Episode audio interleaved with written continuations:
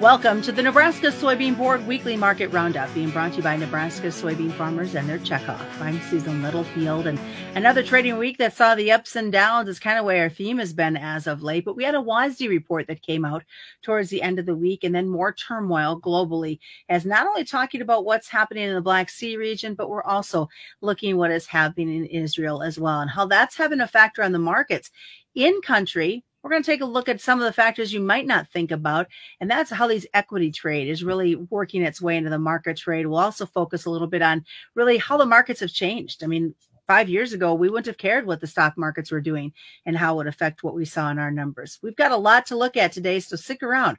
More's coming up. Imagine a future fueled by soy based possibilities, a future where creativity and productivity live together under one roof. A future that takes you from point A to point B to point Z, all while ensuring brighter tomorrows for our next generation. A soy based future? It's already here. And welcome back once again. As you can see, we've got Jim McCormick and Brian Splitt joining us this week with agmarket.net. And gentlemen, always an interesting week when we throw a, a report of some sort from the USDA in and kind of wanted you guys both to give me your highlights on, on what you saw in those WASDE numbers of Thursday. Yes, I'll start. Um, you know, the USDA has quite a bit of demand on the corn balance sheet, uh, extra year over year.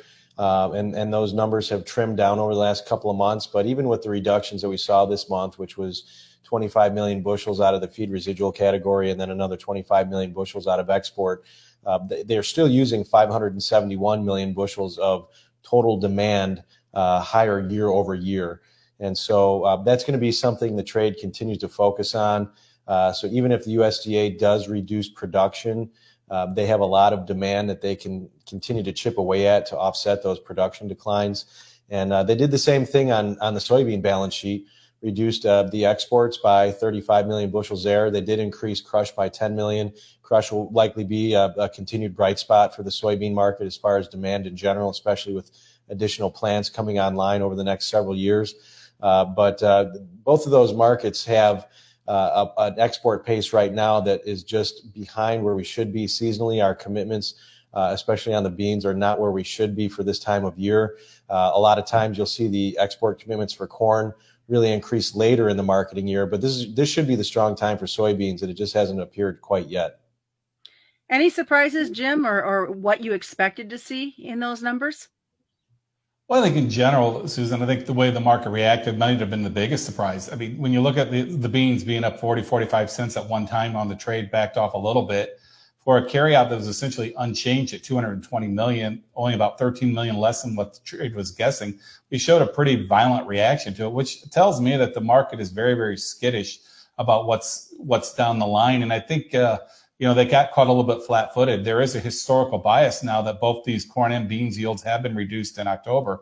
The history would argue that they will get a little bit smaller down the line in November. We don't get any revisions in December, then we'll get that final number in January. So uh, there might be some bullishness to play out there. The other thing we're just looking at is a world bean number. That ending stock number was down about three and a half, four million less than what the trade was thinking so it gave us a bullish surprise, but the reality is the world numbers are still about 15 million metric tons bigger than the year before at the projections now. But that could change dramatically depending on how South America plays because the big production numbers that they're plugging in for South America are all what ifs, due to the fact they're just starting the planning right now.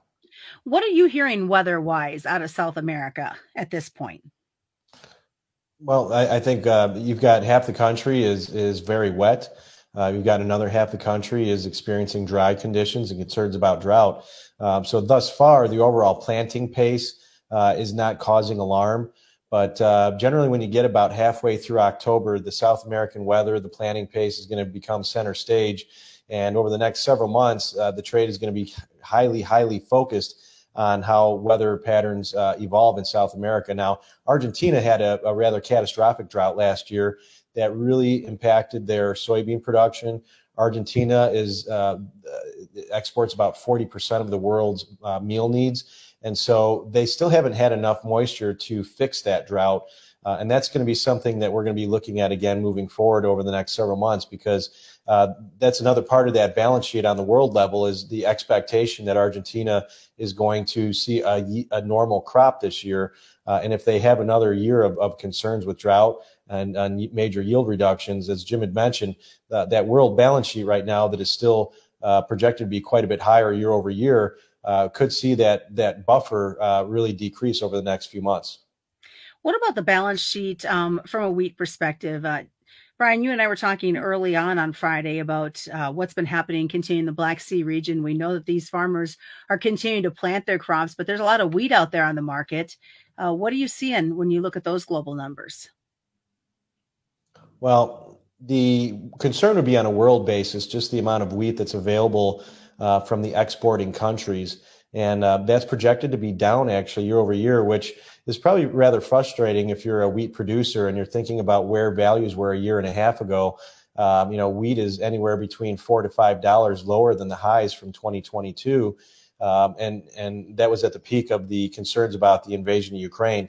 Uh, but Ukraine has proven that they've been able to continue to grow crops. They've been continue to be able to export the crop, uh, regardless of the fact that we did not renew the uh, the humanitarian corridor.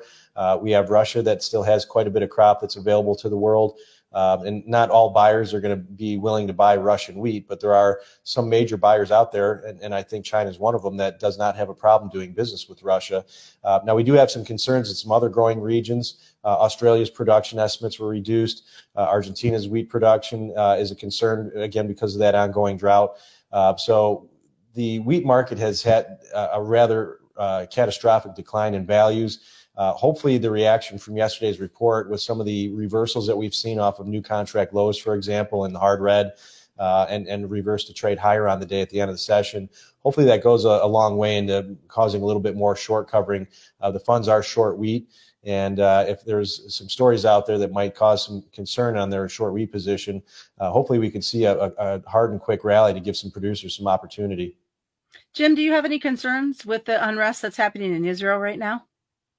Well, I think you have to. I mean, right now it's relatively just between two countries, but there's a lot of you know a lot of rhetoric in the world right now, Susan, that this could expand quite a bit. You know, the reality is if you get you know Iranians involved and you for some reason get the Suez Canal shut down, you're going to really squeeze the world's oil supply. You will cause the energy market to rally. Now, I think the snap decision is that may be bullish commodities. Corn will try to follow the, you know, corn and maybe bean oil will follow the energy market up. But the reality is the world's economies, the U.S. economy is on the brink. A lot of signs are showing that, you know, we are stretching the consumer a little bit further than can handle. So if that energy markets would spike due to this spiraling out of control, I fear you're going to actually put us into a recession. So you might get a quick jolt higher, but the long term aspects are really kind of negative all the way down the line.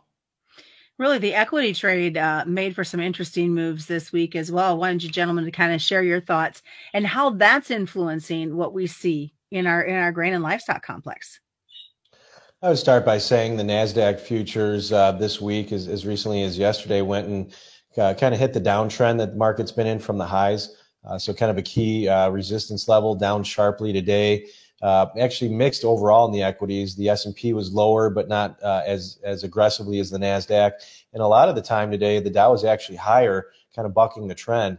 Uh, but the, the the equity trade in general is going to be important if there's a, a major event. Um, when you see uh, major liquidation in equities, uh, that can cause liquidation in other markets. And so for some, um, if you have a market where the funds are short, that could actually cause that market to go up a little bit in that period of time as they cover shorts. Uh, in other markets where the trade is long, uh, that'll cause them to liquidate longs, causing that market to break. Uh, but uh, you know, there's concern as we move forward here with the uh, student debt that's going to be repaid. That's a, a new uh, piece of the puzzle here, where there's some disposable income that several people have out there that they don't have anymore, as they have to start repaying that debt. Um, there's other signals in the marketplace right now. Our bond auctions have been absolute garbage, um, and and so there's other just interesting macroeconomic developments out there. Now, uh, we haven't seen any kind of a flash crash. Uh, I think there's a lot of people that are out there that think it could happen, uh, but they've been calling for that for quite some time. So it's hard to tell if that'll actually come to fruition. But if it does, I think the general uh, sentiment from the fund manager is going to be to shoot first ask questions later, meaning exit positions, get the cash, and then reassess. I find it interesting too how, you know, even as short as five years ago, what happened on the equity side didn't really have such a strong influence of what we saw in, in grain and livestock. And it's really changed and it's become more of one united package uh, versus individual market traits. I think you're right, Susan. I mean, I think a lot of it's just because the way we trade now, a lot of it's fund driven, a lot of it is computerized driven. They're taking an analog program and they're just attaching it to everything. And the reality is, the funds are trying to chase uh, the best return right now. And some of that sometimes may be cash when you look at the money market, but that's adding a lot of volatility to it. But that's the fund money money managers essentially trying to uh, chase uh, that that higher return, plain and simple. Well, we can't wrap up this program and be talking about markets without looking at what happened in the cattle market this week. Midweek, they were on fire. A little bit of a drop on Friday, but still some good momentum going for our cattle feeders right now, if you look at it, Susan, it's going to be a tale of two stories. On the supply side, they continue to be very, very tight. They're going to remain tight. That should be somewhat supportive, but you'll get these downdrafts when the market gets a little bit worried about the consumer demand going in, like Brian was saying about the student debt, or if the stock market really wobbles hard, you're going to see people run to the sidelines and the fear that the demand's going to shift. But right now, I mean, on the bright side, the jobs number we got was phenomenal jobs number. The economy still is going relatively strong. My guess is it will stay somewhat strong through the holiday season, and then we'll see what happens. The Fed's probably not going to want to raise interest rates through the holiday season. They want to see how this is going to play out, and then we get into 2024. That's when you might see uh, more adjustments to the uh, interest rates. Well, gentlemen, I appreciate you joining us. Real fast, what's the best way for folks to get a hold of you guys? Uh, call our general line, 844-4AG Market, so 844-424-6758. If you want to talk to somebody live, uh, check out our website. We offer a two week free trial of our intel so you can see how we think. www.agmarket.net. All right. Now, as remind folks that commodity futures and options do involve a substantial risk of loss not suitable to all investors. And that's this week's Nebraska Soybean Board Weekly Market Roundup.